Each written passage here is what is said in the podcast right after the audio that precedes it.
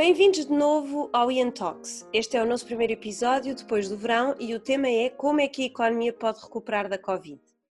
A Espanha, Portugal e Grécia foram os três países da União Europeia com uma queda no PIB mais significativa na primeira metade deste ano.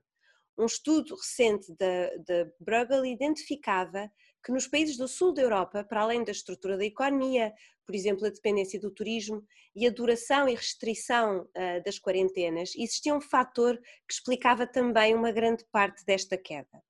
E é os problemas da governação económica, por exemplo, problemas na qualidade da regulação, no combate à corrupção e na eficiência do Estado.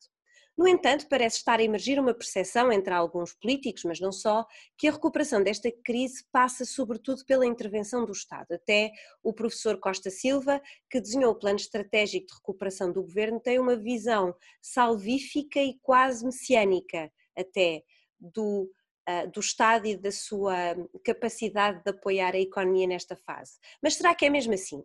Para falar hoje connosco, convidamos o professor António Nogueira Leite, que é professor e diretor académico na Nova School of Business and Economics. Boa tarde, professor.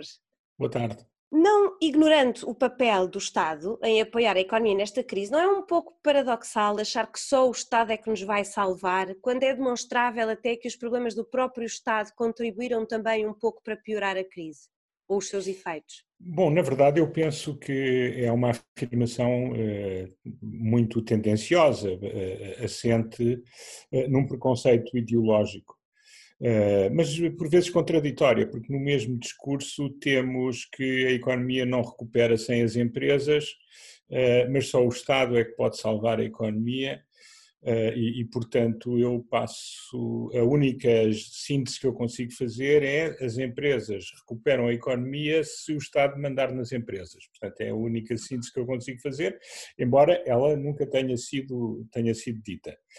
Uh, de qualquer das formas, não tenho nada essa visão. Aliás, nós termos uh, visto historicamente, e mesmo no, no passado mais recente, que são os países em que eh, o Estado é forte, mas o Estado não é grande, ou seja, o Estado não está presente em todo lado e o Estado não interfere naquilo que vai para além do que a maior parte das pessoas concordam que é a função do Estado, eh, que têm tido maior desenvolvimento, maior crescimento e até, eh, pasme-se, melhor redistribuição dos rendimentos e da riqueza. Portanto, eh, esta ideia de, de, um Estado salvífico, eu penso que aparece aqui eh, muito por punção ideológica eh, e, e muito também, provavelmente, na parte do professor Costa Silva, por um certo desejo de agradar ao que ele pensa que o Primeiro-Ministro gostaria que ele dissesse. Eu, junto isso à postura do professor, que é uma pessoa reconhecida como tendo tido uma carreira enfim, é uma pessoa bastante empenhada, teve uma excelente carreira, é uma pessoa que, sobre cuja seriedade não há dúvidas, mas na verdade uh, havia ali uma certa necessidade de agradar ao pensamento dominante, ou o que se pensa que é o pensamento dominante de quem, uh, de quem manda. Eu digo de quem manda porque neste país o governo manda muito, há muito tempo, não é? Todos os governos mandam muito, mesmo os governos que não querem mandar muito acabam por mandar muito, basicamente porque temos um capitalismo especial e, e porque temos, eh, sobretudo, até os, muitos dos maiores empresários, não todos, eh, mas muitos dos maiores empresários vivem bem nesta simbiose eh, entre aquilo que são os seus interesses e aquilo que é o poder do Estado e por isso tem levado a que Portugal tenha tido a evolução que tem, que tem tido.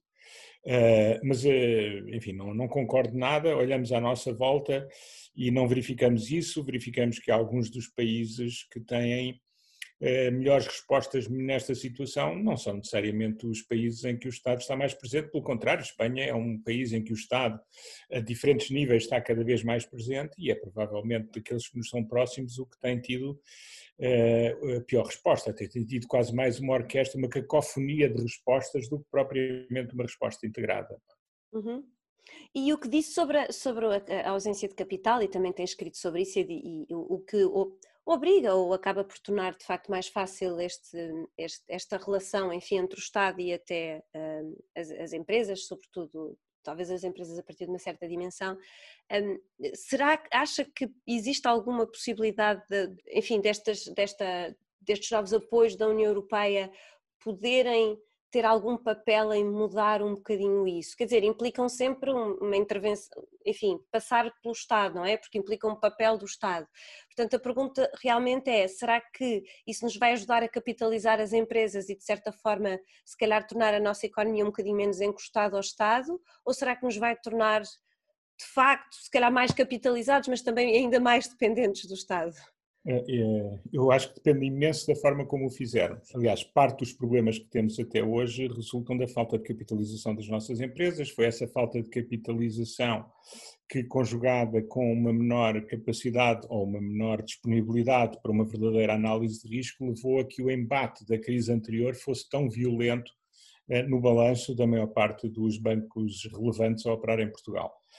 É uma coisa que vem de trás, tem várias gentes, uh, mas de qualquer das formas, capitalizar agora uh, depende muito da governance dessa, própria, dessa mesma capitalização. É evidente que há muitas pessoas que continuam muito interessadas porque se movem bem nesse universo a, porventura, manter uma certa relação de proximidade com, com o Estado e em, e em, e em ter uma menor trans, transparência nesse processo, eh, mas eu julgo que quer a economia portuguesa, quer os melhores empresários, quer o próprio Estado, no fim do dia, se pensarem bem, eh, estão interessados em tornar isso o mais transparente possível. É por isso que eu, por exemplo, eh, eh, vejo com uma certa pena que os principais, e agora espero que não leve a mal o que vou dizer, mas que os principais partidos da oposição tenham caído na esparrela uh, da, que lhes foi montada, com a habilidade que se lhe reconhece uh, pelo Dr. António Costa, porque basicamente estão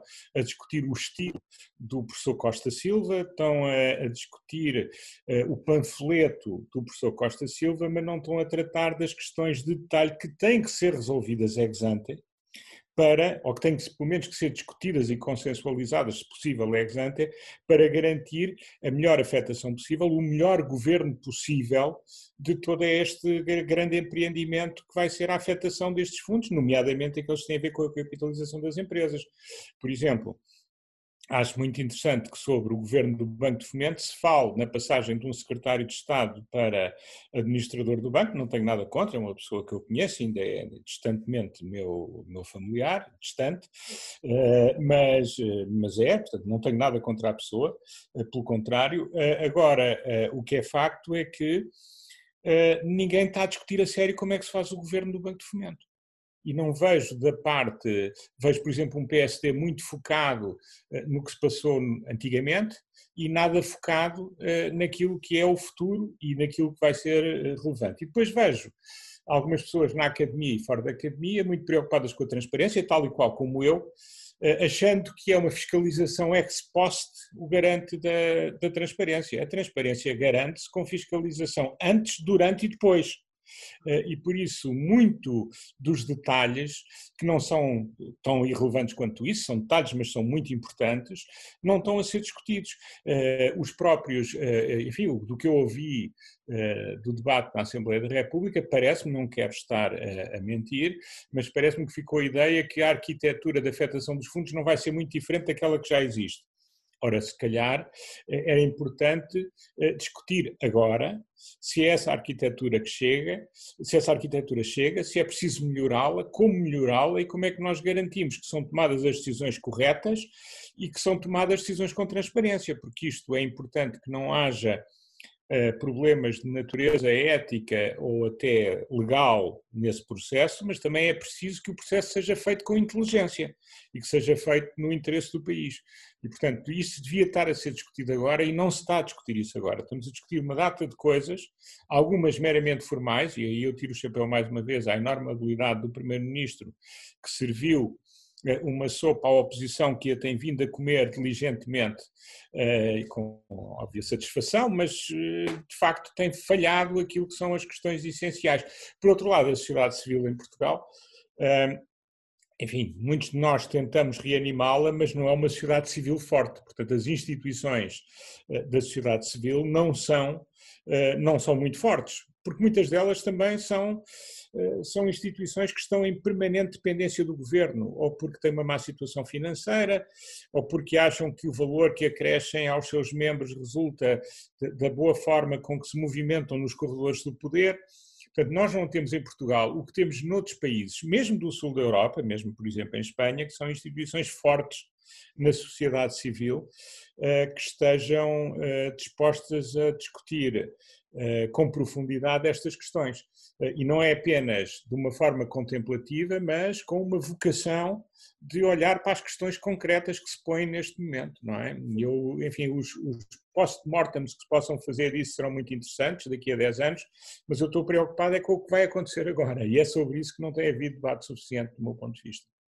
Pois eu concordo de facto que não tem havido debate e aliás há um debate também que falta, que falta fazer, embora nós já sabemos muito sobre o que é preciso, mas é, é, não se tem falado sobre como é que se pode implementar. Quando fala na questão da sociedade civil e, e na, na, força das instituições que de facto em Portugal, enfim, há, há aí um, uma dificuldade, hum, eu acho que nos remete para a questão de saber que nós conhecendo os, os problemas que temos e que não são novos, não, não são de agora, não é? Não, não, é, não o que é que, na sua opinião, o que é, quais são as prioridades, se no fundo se tivesse este dinheiro na sua mão, quais são as suas prioridades? Para além do que me parece que é óbvio que é a capitalização, a capitalização das empresas e o reforço desta, das instituições, há mais duas ou três coisas que acha que seriam uh, fundamentais e básicas, não, obviamente não como o plano do Dr. Costa Silva que tem para aí 350 medidas fundamentais.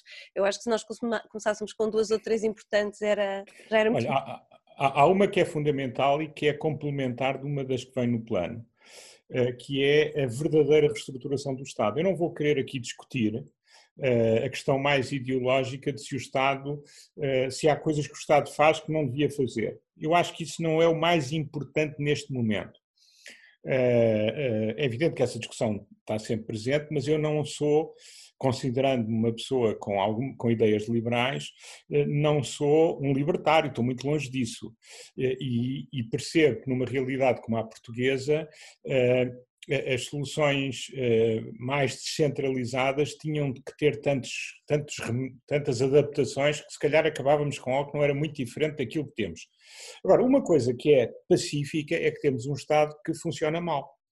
Ou seja, para a despesa que tem, proporciona um, um, é, um, um, leque e uma qualidade de bens e serviços inferior àquela que podia proporcionar ou para proporcionar os bens e serviços que proporciona, podia fazê-lo com muito menos custo. Isso implica uma verdadeira reestruturação de processos, eh, da, forma como as coisas estão organizadas, eh, implicava uma reestruturação da forma como as pessoas são remuneradas, eh, implicava criar verdadeiras carreiras que permeiem o mérito na administração pública, tudo coisas que são, a meu ver, hoje relativamente pacíficas, na teoria, mas que depois esbarram sempre no concreto. E que são uma conversa recorrente. Esta conversa vem dos anos, eh, dos anos 90, pelo menos. Uh, e foi muito importante no início do ano 2000. Eu lembro que a doutora Ferreira Leite teve uma comissão onde estava até o Manuel Lancastre, na altura, que presidia essa comissão e queria fazer a reestruturação do Estado. Não aconteceu nada, depois temos as famosas 24 páginas A4, também 16, uh, triple space do Dr. Paulo Portas, que também não era propriamente, uh, enfim, um documento muito entusiasmante para começar essa tarefa. Mas numa altura em que nós estamos a falar da digitalização, e a digitalização nós sabemos que é importante para a nossa vida cotidiana, é importante para a vida das nossas empresas, mas também é importante para um melhor funcionamento do Estado. A digitalização do Estado tinha que casar com a sua reestruturação porque ela vai implicar necessariamente mais comodidade, melhores serviços e serviços a muito mais baixo custo. Mas eu não posso apenas digitalizar e manter o resto tudo na mesma. E, portanto, temos aqui algo que eu acho que podia ser transformacional uh, e que se calhar até se podia tentar alguma consensualização, não com os atuais parceiros do governo, mas com o resto da sociedade e, com, e eventualmente com o resto dos partidos políticos, por forma a que eh, utilizássemos esta alavanca da digitalização, que eu não contesto e que acho que faz todo sentido fazer, porque eu próprio pratico-a na, na minha atividade enquanto gestor e tô, tenho digitalizado cada vez mais processos, a ver com o Zoom ou o Teams, tem a ver com muitas coisas que deixámos de fazer como anteriormente fazíamos, porque o fazemos muito mais eficientemente. Em administração pública não podemos ter a mesma função de produção. A função de produção tem que mudar e é para ela mudar com esta nova, com este novo input, que é mais digitalização, mais facilidade de comunicação e processos, é reestruturar. Eu acho que uh, é essa parte que eu não vejo uh, detalhada e que eu acho que seria uma grande discussão. Agora pergunta, mas acredita nisso? Um, quer dizer, o cuidado que tenho, se calhar já não devia acreditar, uh, porque já vi demasiadas vezes chegar-se quase a um consenso sobre isto e depois nada acontecer.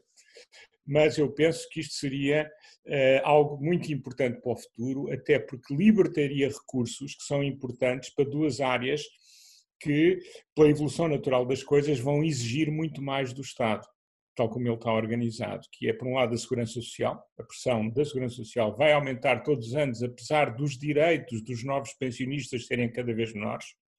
Uh, num sistema que basicamente não mudou, continua a ser um sistema de transferência, mas a mesma carreira contributiva, ceteris paribus, para as pessoas da minha geração, vai dar muito menos do que às pessoas da geração atual que estão a reformar.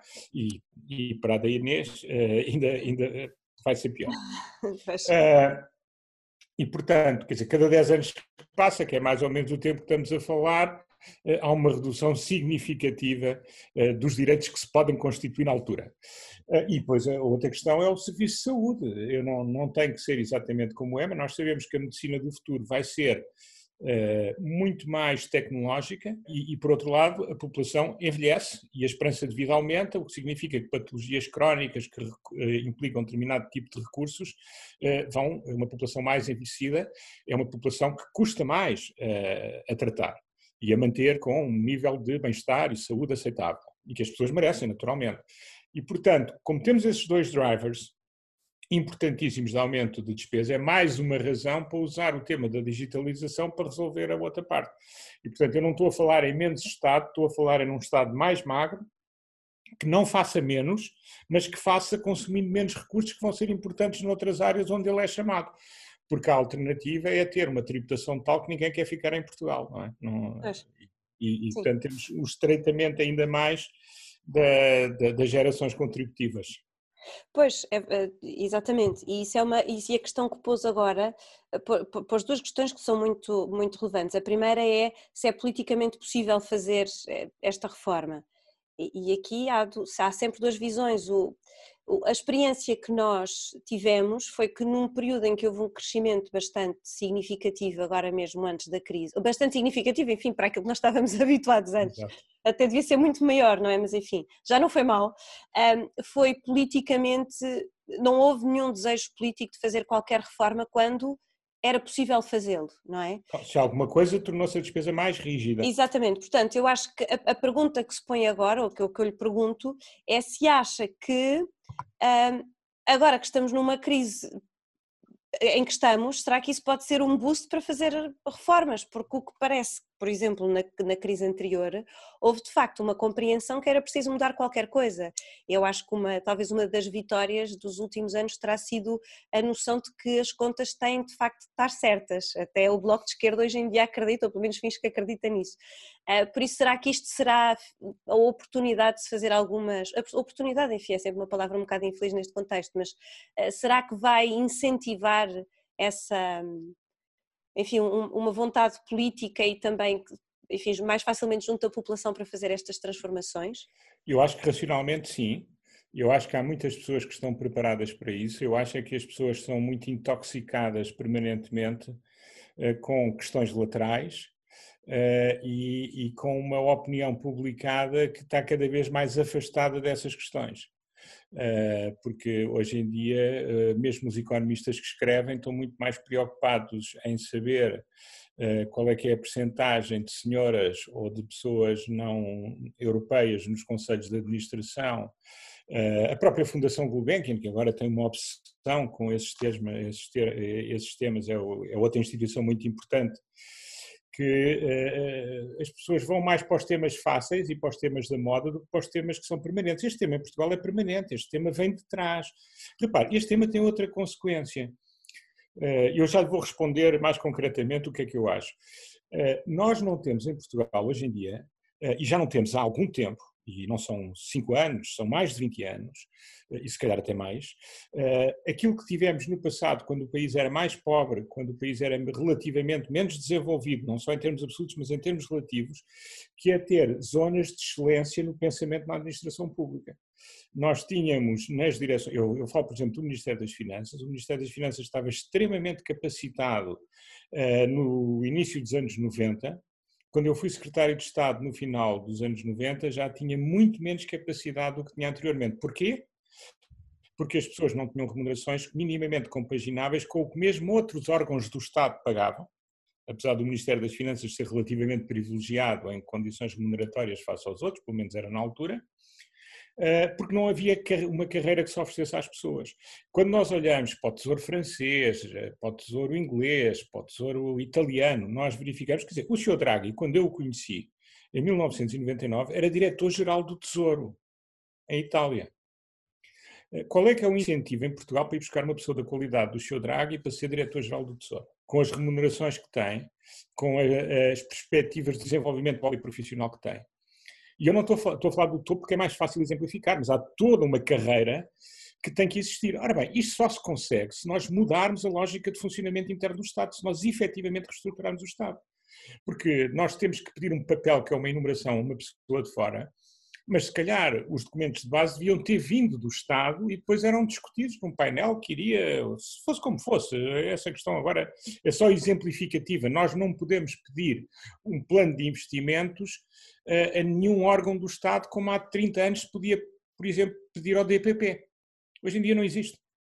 Uh, também não foi muito usado ao longo dos anos, uh, porque os governantes preferem utilizar os seus amigos consultores ou preferem utilizar os seus gabinetes, mas para além disso há uma questão de fundo de não existência de carreiras. Eu já falei disto em 2000, quando saí do governo, disse, isto é, é trágico, porque nós temos as instituições do Estado com pessoas que só estão ali porque não conseguem ir para outro sítio, em alguns dos casos, outros, outros não será, a, a, discutir com os principais escritórios de advogados, com os principais bancos de investimento, que são as contrapartes que são trazidas pela parte privada para discutir com o Estado. E, portanto, é, capacitar mais o Estado era outra, outra vantagem grande desta reestruturação do Estado que eu acho que devia ser feita, dada esta oportunidade que existe agora. Uh, até porque isso implica investimento, e, e, investimento, irá, irá haver meios para investimento. Agora, não sei, não sei uh, se vai ser nesse sentido, não me parece que seja. Se vai acontecer, eu acho muito difícil, porque eu não vejo uh, as instituições empresariais a forçarem nesse sentido. Um Estado muito capacitado também não é muito interessante para certas pessoas com ele, com ele dialogam. Eh, não estou a dizer que as pessoas são todas assim, mas eh, oportunisticamente algumas são. Eh, não estou a ver da parte dos sindicatos, os sindicatos são muito conservadores, não estou a ver nenhum interesse aí. E os partidos estão, quer dizer, os populistas à direita e à esquerda não estão nada interessados nestes temas, porque são temas que exigem trabalho e cooperação, não exigem afrontamento e, e, e, e enfim, caixas nos jornais e, e notícias nas televisões, uh, e, e, por outro, ou cliques nas redes sociais, e por outro lado, uh, a própria, não, a própria academia está um bocadinho afastada destes temas, são temas muito práticos, eh, muito pouco, muito pouco mediáticos, não estão na agenda enfim, de muita gente. Agora, é uma pena se os líderes não avançarem nesse sentido, por alguma razão são líderes, não é?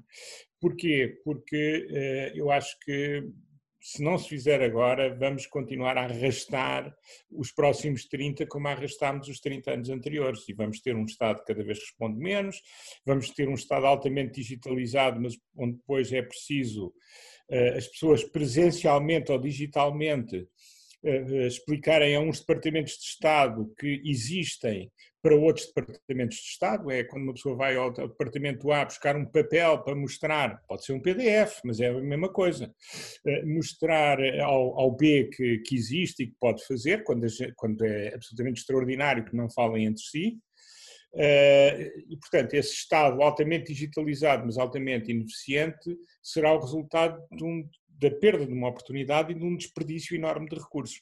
Eu acho que era bom que mais pessoas pegassem nesse ponto e, sobretudo, que as lideranças políticas da oposição e, e do governo e a própria sociedade civil eh, fosse chamada a atenção para isso. Eu acho também que as pessoas estão desgastadas porque falou-se muito e não aconteceu nada e, portanto, já não acreditam, não é? Pois, pois, é, Eu é sou um dos últimos teimosos, um dos últimos moicanos da, da melhoria de processos e organização do Estado. Pois é, preciso gente assim. Uhum. mas é de facto difícil ver. Mas, mas, mas a questão que põe é muito relevante e falou no que de andarmos a arrastar nos próximos 30 anos como nos arrastamos nos últimos 30.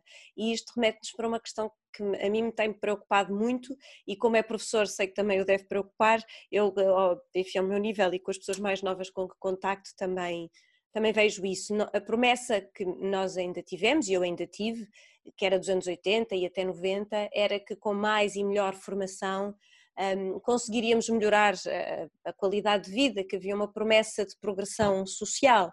Uh, hoje em dia isso está um bocadinho, é, é, essa esperança está, enfim, foi um bocadinho abalada e, e, e sabe-se, por exemplo, recentemente, há um ano, sensivelmente, um estudo da OCDE que demonstrou que em Portugal a evolução, enfim, social é muito, muito lenta e mais lenta do que noutros países da OCDE.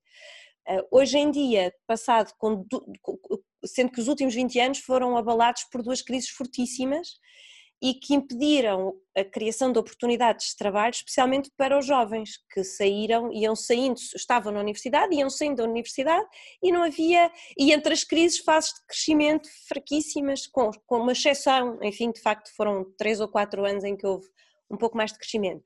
Portanto, temos toda uma geração de pessoas que de facto é mais qualificada do que as gerações anteriores, tem vindo a ser crescentemente, tem mais acesso ao ensino, mas aquela promessa que existia, um, que com estudo e, e, e com mais, eh, enfim, e se, se, conseguir estudar na universidade e se conseguir acabar o secundário consegue ter mais emprego, não está a acontecer, de facto é até o uhum. inverso.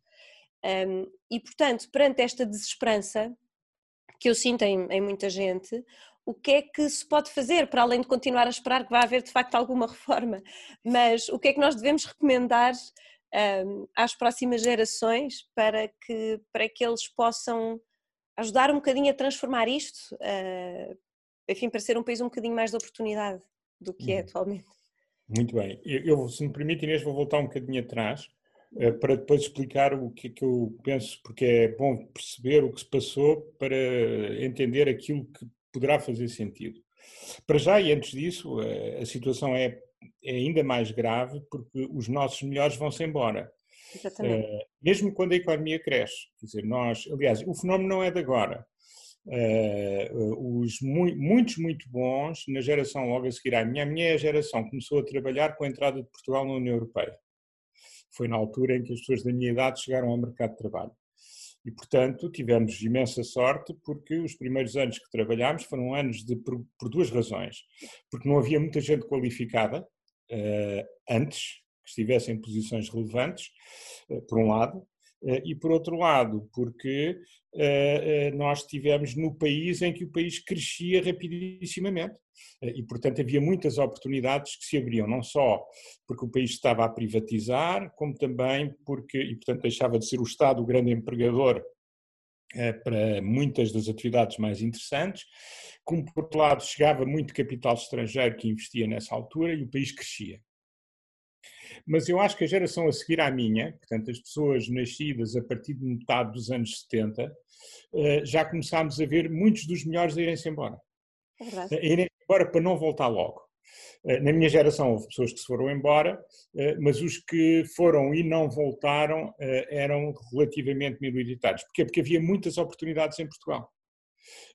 Essa, para a geração a seguir, pessoas nascidas a partir de 75 já havia muito menos, e, eu vejo isso, por exemplo, que eu na altura era professor da Nova já, e, e o que é que acontece? Acontece que os melhores alunos já iam para instituições em Londres ou em Nova Iorque. As pessoas licenciadas em gestão uh, e em, ou em economia na, na universidade.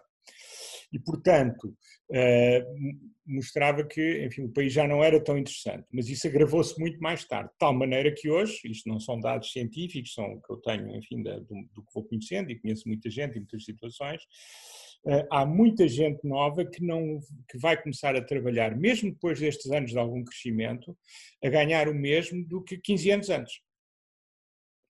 Uh, e como, entretanto, houve alguma inflação, não muita, mas alguma, as pessoas vão ganhar menos do que ganhavam há 15 anos quando saem das universidades. Muitas delas Há muitas que, que têm, vão menos e mais, mas portanto, o país não criou mais oportunidades, o país estreitou essas oportunidades. Uh, isso é uh, muito mau. Por outro lado, apesar de uh, a, a, governação ter sido uma governação, enfim, não, eu não diria, enfim, não foi uma, foi uma país foi, teve políticas social-democratas eh, no sentido, no verdadeiro sentido da palavra, não no sentido da nomeação dos partidos, do nome dos partidos em Portugal. Portanto, Portugal teve, foi governado pelo centro-esquerda, eh, quase ininterruptamente, exceto nos períodos de crise, eh, desde 1995. E, e, e muita da geração mais nova, o que houve, o que lê nos meios de comunicação social, é que a situação portuguesa é má porque houve um capitalismo selvagem, exacerbado, a redução do Estado e, portanto, basicamente, o que estão a dizer é porque não houve socialismo suficiente. Eh, e como esta geração, ao contrário da minha, eh, não viu como é que funcionavam os países do Bloco de Leste, eh, com imensa desinformação, porque havia muito menos desinformação quando os meios de comunicação social eram verdadeiramente bons intermediários entre a realidade e o receptor das informações. Não havia uh, o proselitismo que nós vemos hoje, não havia a vontade de desinformar que nós vemos hoje. Ela existia certamente, mas uh, era menos, era menos a norma as pessoas acham que o problema de Portugal é, é, é, falta de interferência do Estado, quando o Estado está em todo lado.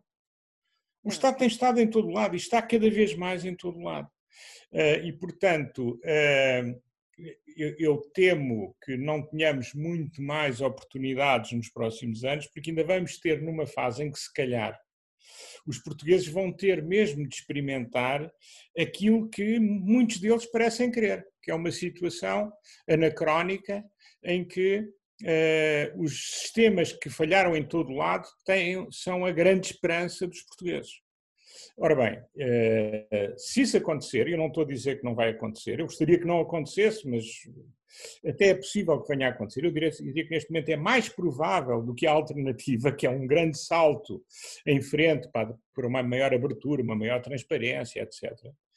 Eh, e uma maior integração eh, nos, com os países que realmente são os nossos parceiros económicos, e não só, também políticos, mas económicos certamente, eh, eu, eu acho que como se criou esta ideia que 20 eh, anos de social-democracia do PS, ou 25 anos, foram demasiadamente para o mercado, muita gente nova está absolutamente convencida.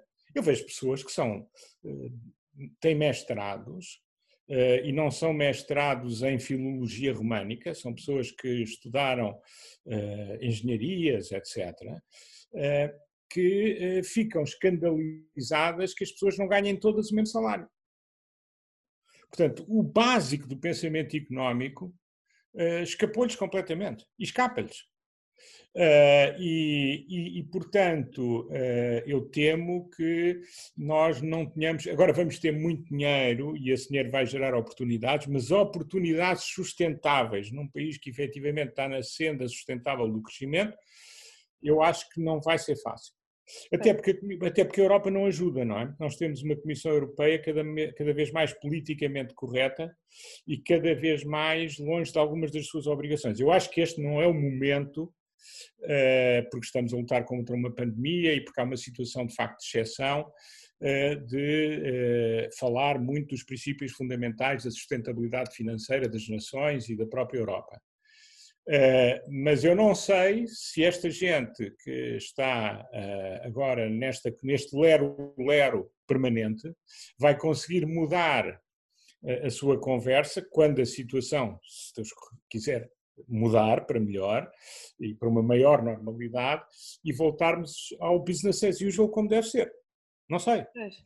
Uh, e, e, portanto, repara, basta ver, quer dizer, nós sabemos que o ajustamento português foi um ajustamento errado porque assentou muito em não existência de, de investimento público, excesso, uh, crescimento permanente da despesa uhum.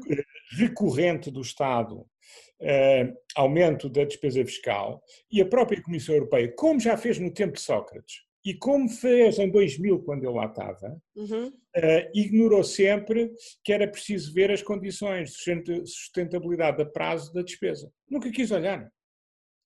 Uh, e, e, portanto, esta ideia que se criou em Portugal de que a Europa uh, é, é, um, é um mecanismo de disciplina do qual nós fazemos parte é um bocadinho fictícia, porque depois há demasiada política.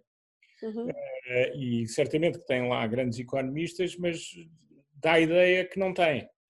Uh, e, e, portanto, uh, eu já disse isto muitas vezes, já escrevi, portanto, já em 2004, 2005 eu falava disto, da crise anterior, em, era patente o que é que ia acontecer à França e à Alemanha em 2000 e depois aconteceu em 2003, violou-se o Pacto de Estabilidade logo sim, muito rapidamente, mas tudo isso era mais do que claro na altura. Uh, só que quem dizia isso não tinha muita relevância, porque eram os países mais pequenos, que hoje em dia se chamam os frugais, eh, eh, e que, portanto, não, não contavam. Neste momento, a Europa, por causa disso tudo, também criou um problema adicional, que é está completamente refém da Itália. E, portanto, também ter. Eu tenho para mim, enfim, não sou um especialista em política, mas como economista também tenho que olhar para essa dimensão é para mim evidente que uma uh, União Europeia sem Itália desaparece.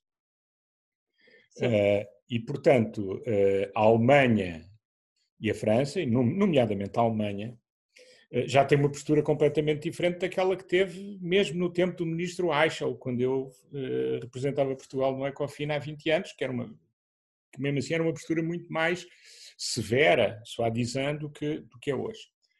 Portanto, eu acho que não virá daí também muita disciplina. Pois. Porque precisa acomodar a Itália. O próprio BCE, o whatever it takes, foi estendido ao limite. E a razão é a Itália. E a razão é a Itália, como nós sabemos. Porque nunca seria Portugal a razão para estas políticas uh, comunitárias.